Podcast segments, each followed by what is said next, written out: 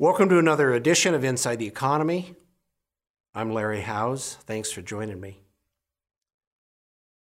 Inflation numbers came out, headline and core inflation, down a little bit, 2.7, 2.2.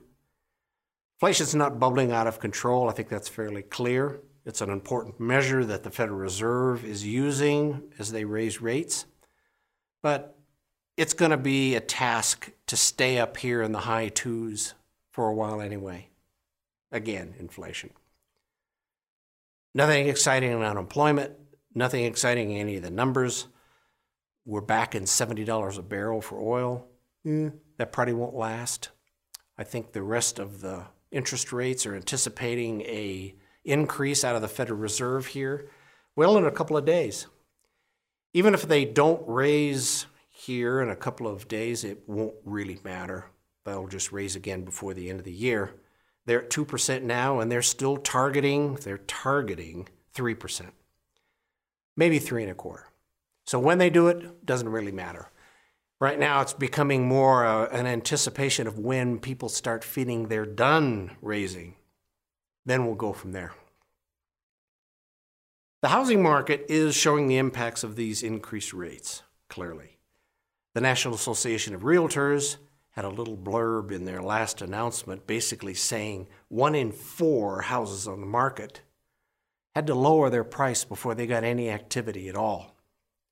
Now, that isn't necessarily the case for downtown San Francisco or some places in Denver and Seattle and few in some of the really unique markets, but across the country, that's clearly the case. Manhattan is horrible. Of course, there might be a little overpriced. The point is, Higher interest rates are having an impact, and the fact that people anticipate higher rates gives them the feeling that, well, maybe the prices are going to come down a little more before this rate cycle is over. Yeah, they're quite right. On a $300,000 mortgage, the difference between a 4% mortgage and a 5% mortgage is only about 160 bucks a month. It isn't the 160 bucks a month. It's the anticipation of a better price.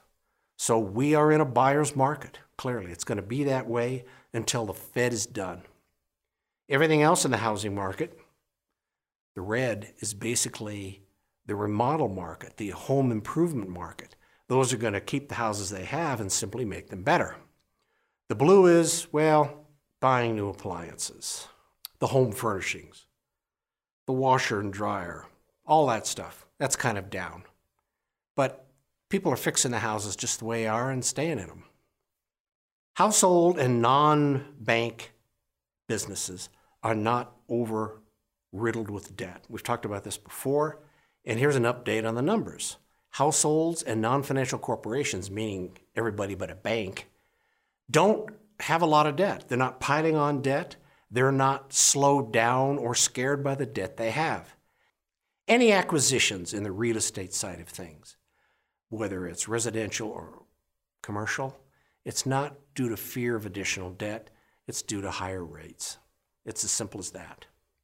Another update on the energy side of things United States, as about a month and a half ago, is the largest producer of petroleum on earth, surpassed Saudi Arabia and Russia. This is kind of a short term event, though very entertaining. Russia and Saudi Arabia are trying to stay within the guidelines of OPEC, are meeting right now.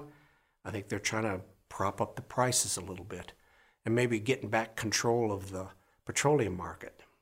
I don't think either one of those things are going to happen.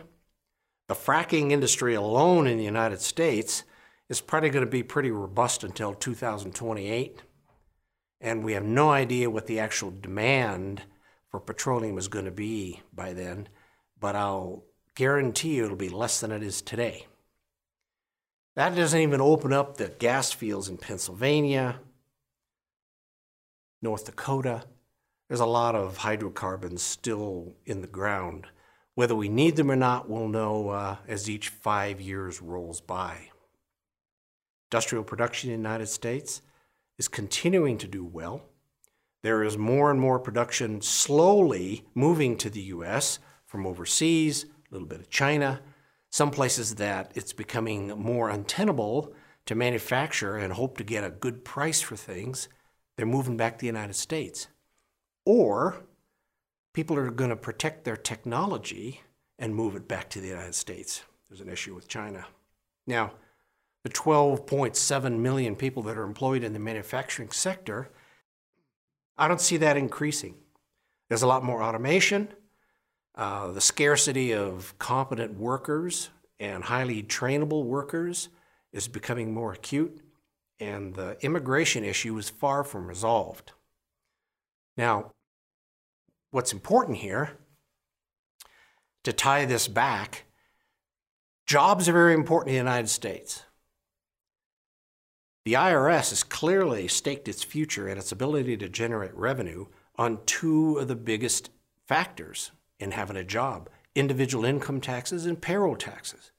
That's where the source of the revenue comes for the U.S.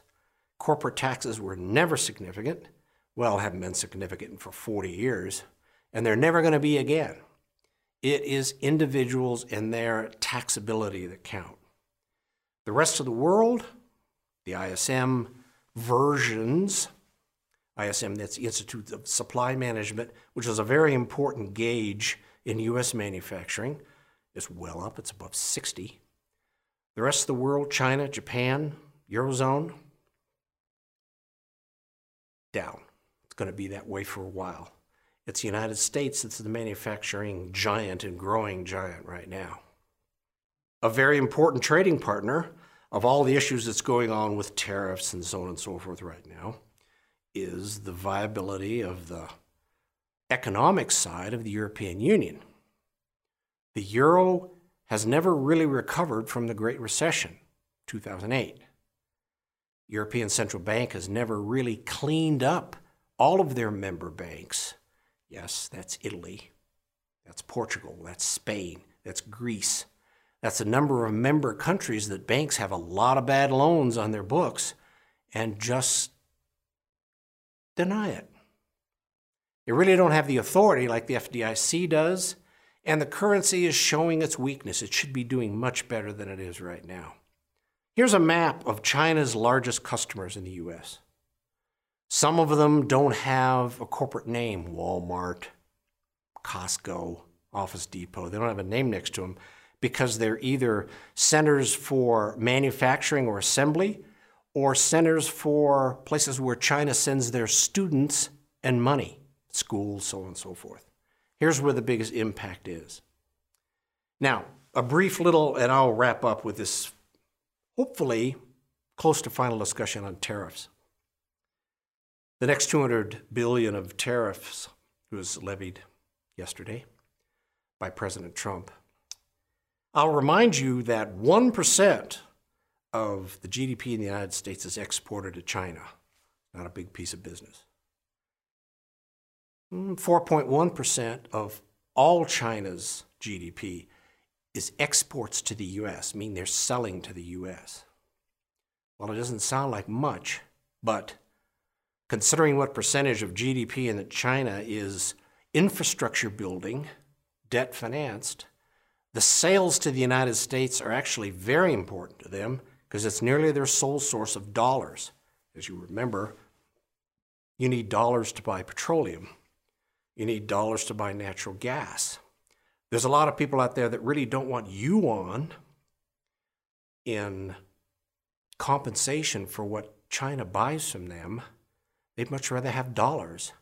And China has got to have dollars, one, to shore up their own currency, the yuan, and two, to buy all these other commodities, especially energy, that, uh, well, they don't have any of themselves. So it's not a United States, gee, we need to fix this problem with China issue. It's a China's got a problem that long term is a huge problem. We'll see what they do about it. Okay. Right now, we're still Goldilocks economy. It would be great if there were a correction in the equity market. I don't think we're going to get one. It would be great news if we did. We'd get an opportunity to buy in a little better price before the next rally, which is probably this time next year when the Fed is showing signs of not raising rates anymore.